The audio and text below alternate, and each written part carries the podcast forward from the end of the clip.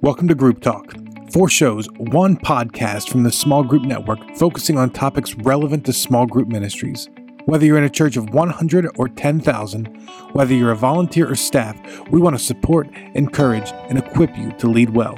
So relax, listen, and enjoy Leadership Journey with Bill Search. Welcome back to the Leadership Journey. This is your host, Bill Search. Let me ask you a question. Have you ever had a small group just get a little tired, a little stale? They just, um, they're going so strong. And then something happens. Maybe it's a group you've been part of. Maybe it's a group you lead. Maybe you have a leader that comes to you and says, What do I do? My small group was so awesome just a little bit ago. And now I kind of hope they don't show up so I can just watch TV. Watching TV would be way more fun than our small group. Something happened. Help me out. So, what do you do? How do you coach that leader? By the way, the uh, show notes are going to be available. So uh, wherever the notes are found within the app or otherwise, uh, there's going to be a, a, keynote, and you can uh, grab hold of that. You can use it. You can adapt it. Whatever you want to do with it, totally fine by me. So what we're going to do in this session is we're just going to cover two things to do, two issues, and then what to do about those issues. And then in the next episode, we're going to cover two more and what to do about that. But the show notes are going to be in both places. So you'll be able to find the whole deal. And if you want to teach this to your people, that's kind of why we do this, by the way. That's the heartbeat behind leadership journey is to provide tools for you as a leader so that you can lead others. And so uh, this topic, breathing new life into tired small groups, I think it's timely for any group ministry, any season. I don't care if you have small groups that meet home in homes that are more of that traditional small group vibe, or if you have more of a mixed model where you have groups that meet in classrooms, Sunday schools, uh, more learning environments. Anytime you gather people, and that group was very exciting at one time, and then just something happens. What do you do?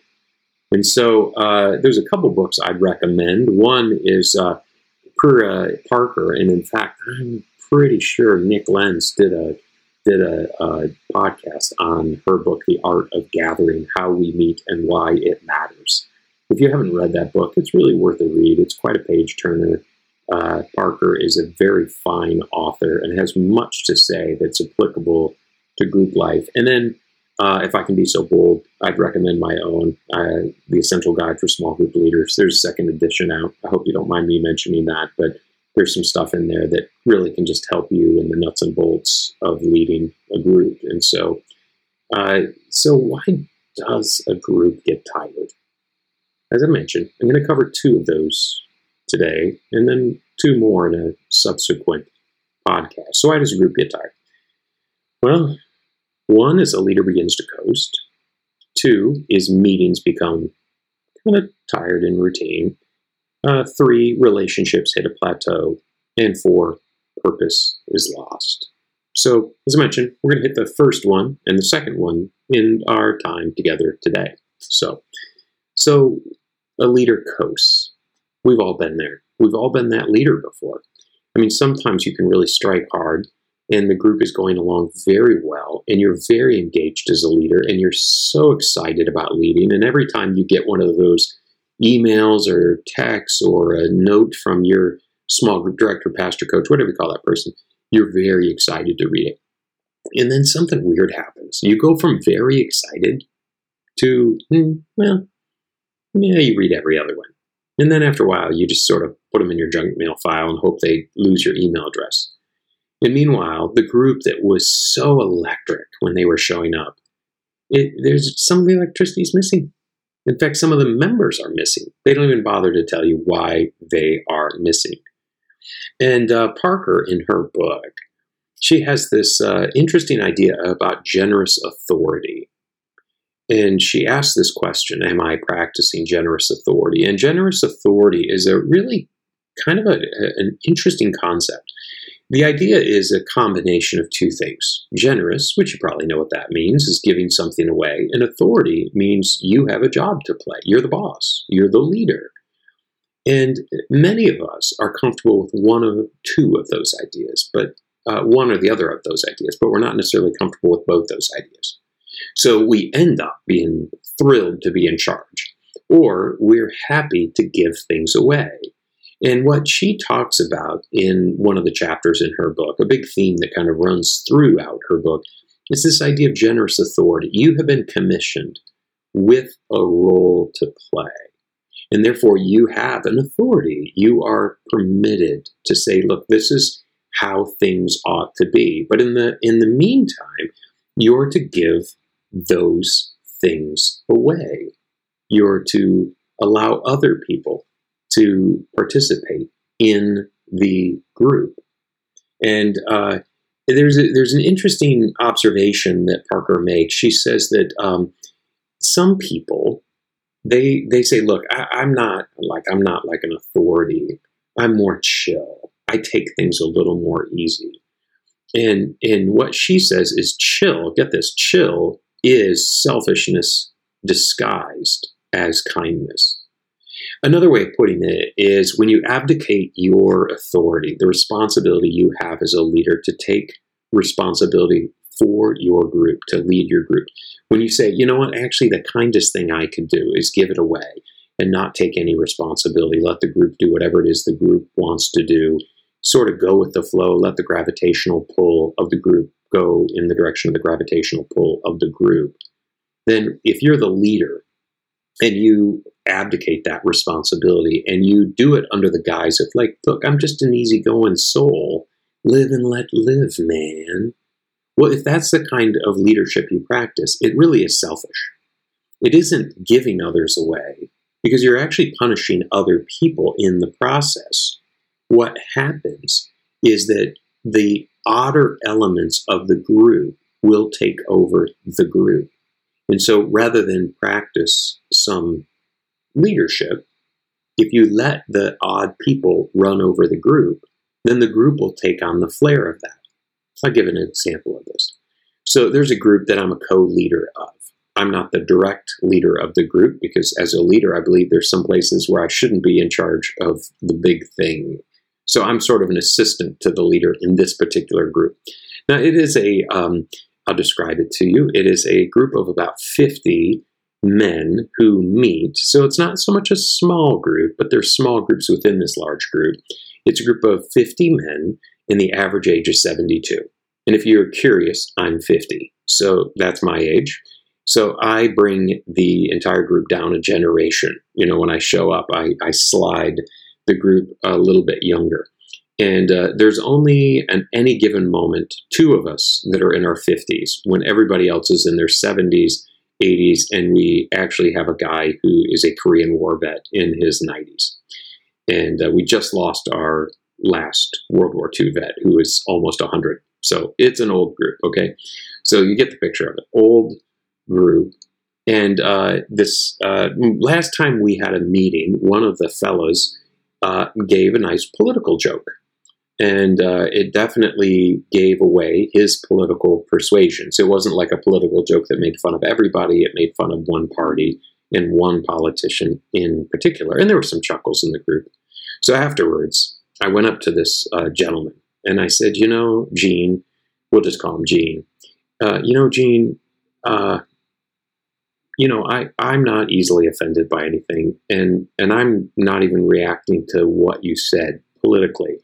But you have to understand, Gene, that not everybody who attends this group shares your political persuasions. That's not why we gather. There are groups where people get together and talk about politics.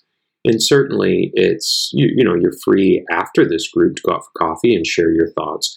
But when we're in this group, it's best not to make jokes at the expense of one political party. I said, if you made fun of everybody, everybody would roll with it. When he kind of, he, I could tell he was uncomfortable. This is a guy who's easily almost 30 years older than I am, and he didn't appreciate this, my point of view on this. And so I said, there are men who have told me that they don't come to the group because they just assume that it's one stilted political point of view and they're going to be made fun of, or at least it's just going to end up taking on that flair.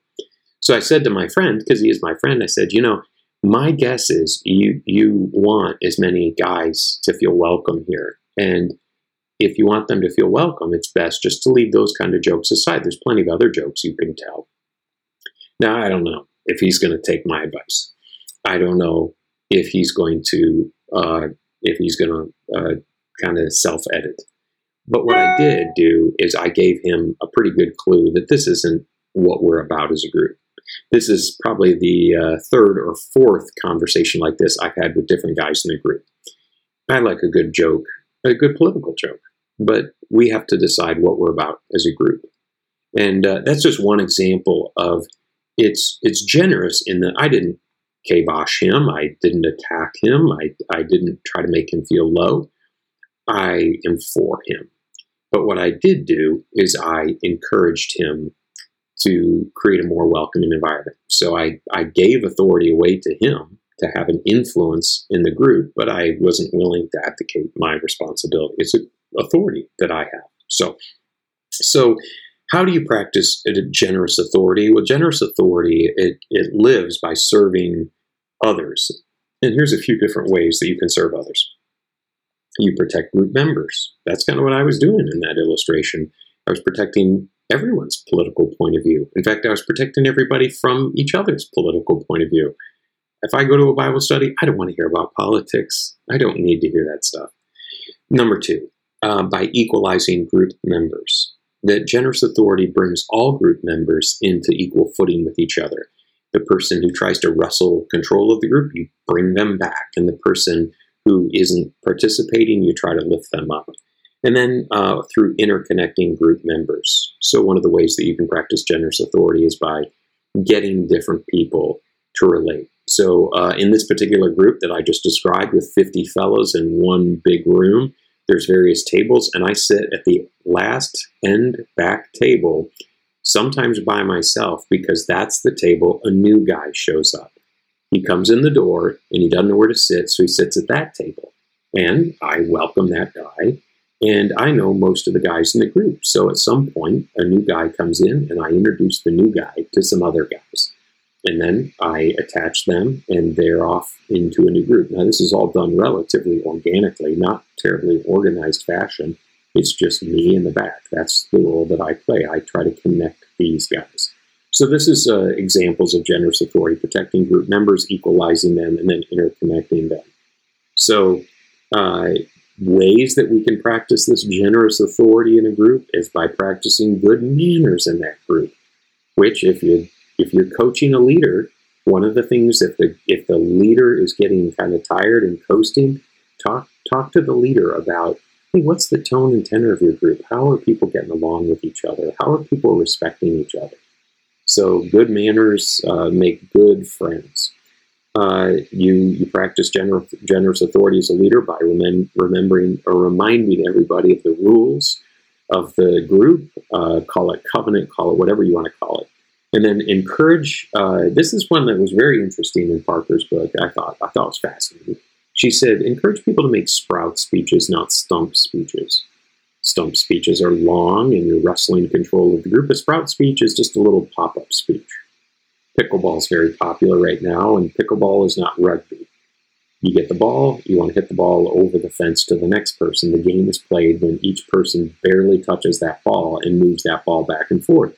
Well, that's really what we're talking about here. Is good interaction, good conversation, has an equality to it in the way that people interact with each other.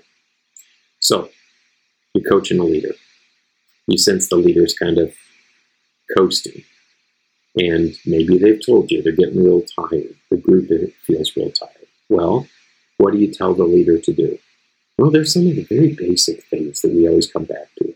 If you have a if you have a covenant, some kind of agreement, some kind of ground rules for your group, reaffirm that. Two, have tough conversations within the group. If if the group is is uh, at an odd place, have the tough conversations. Encourage the group leader just to say, I feel like things could be better. What could I do better as a leader? And then re up as a leader or get out. This might be to you as you're listening to it. You might need to hear that. Do I need to re up or do I need to move on to something else? Or when you're talking to a leader, do they need to re up or do they need to get out? And then uh, finally, encourage them to share leadership. There is nothing quite like building into other leaders to sharpen you as a leader.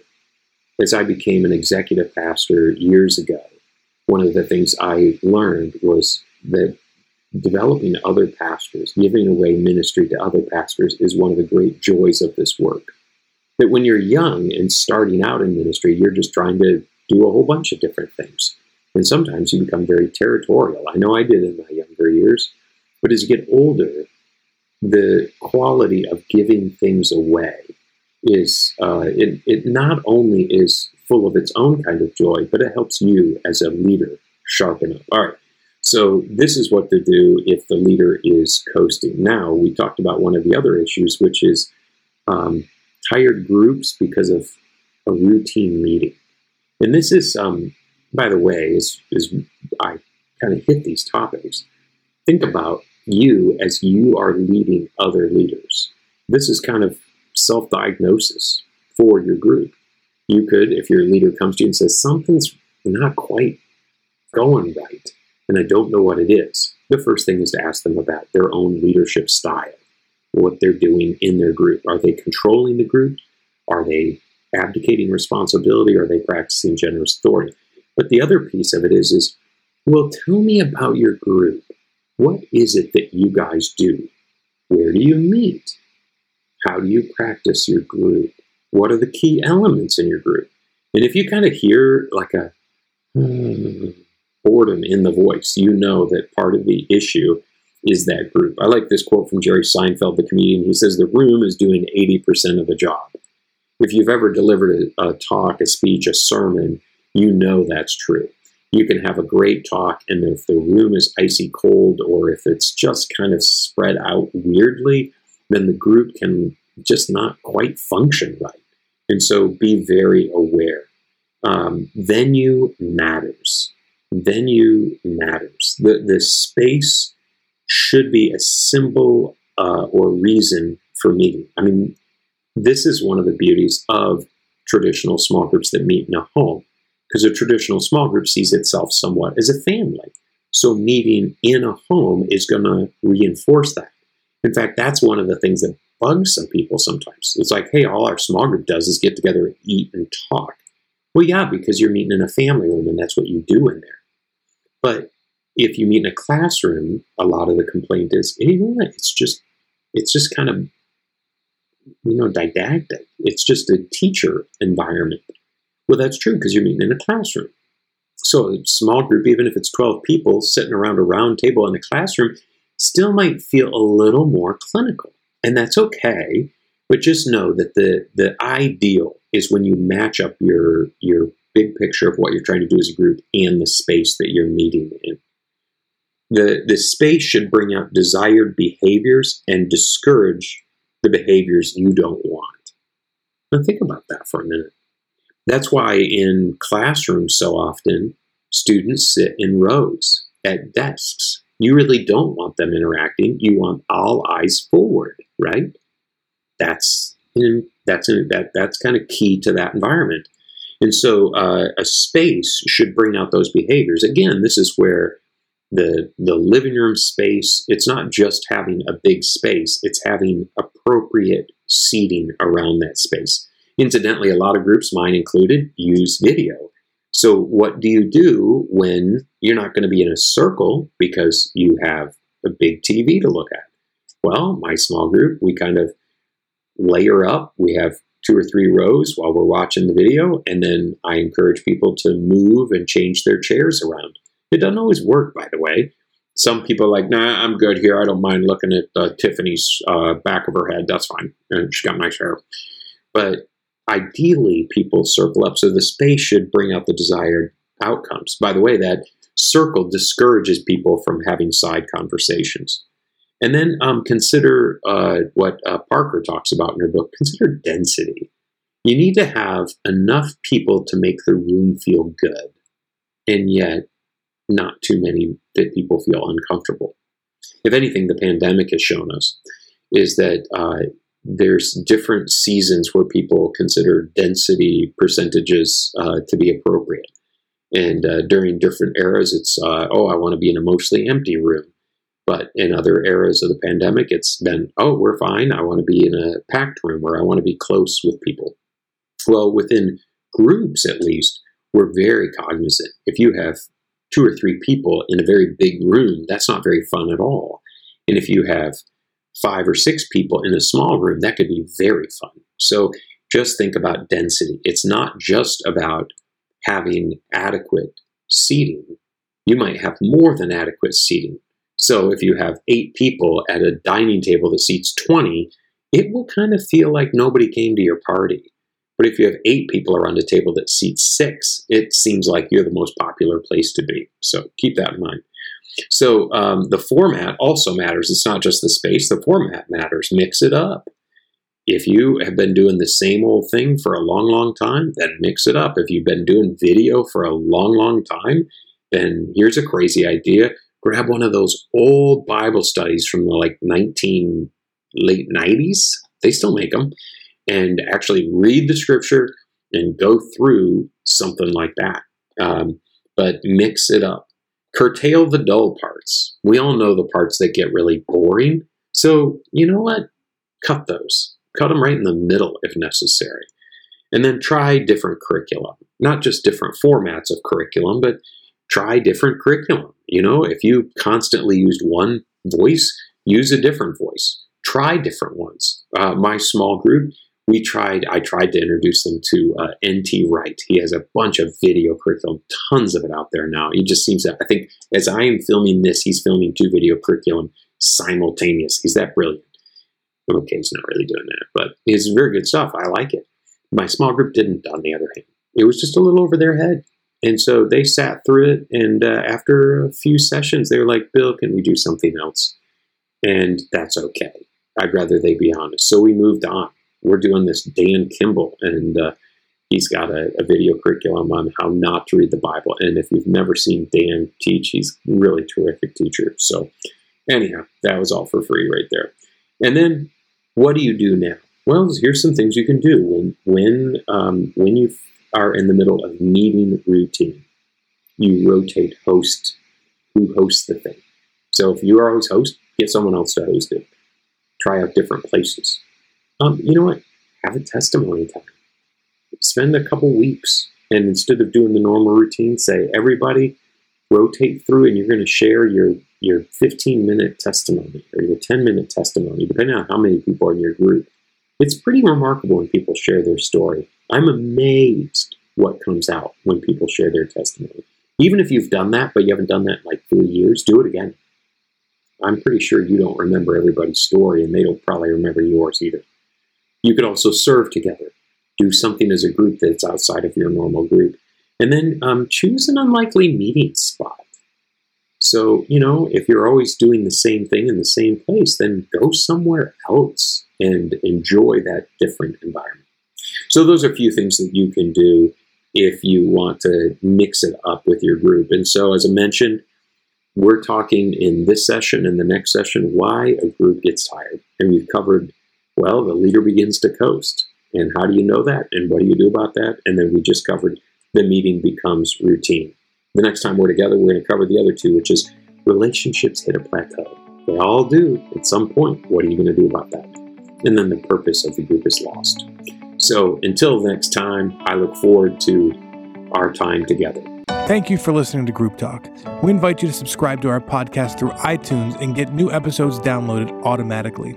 Also, if you enjoy this program, please take a few minutes to give us a positive rating on iTunes so that other small group point people can find us more easily. We encourage you to visit our website smallgroupnetwork.com to access our library of free resources, connect to a huddle with other small group ministry leaders in your area, read our blog articles, or join us on our Facebook group. Don't forget to use the hashtag SGNet when engaging with your social media channels. Thank you for your support.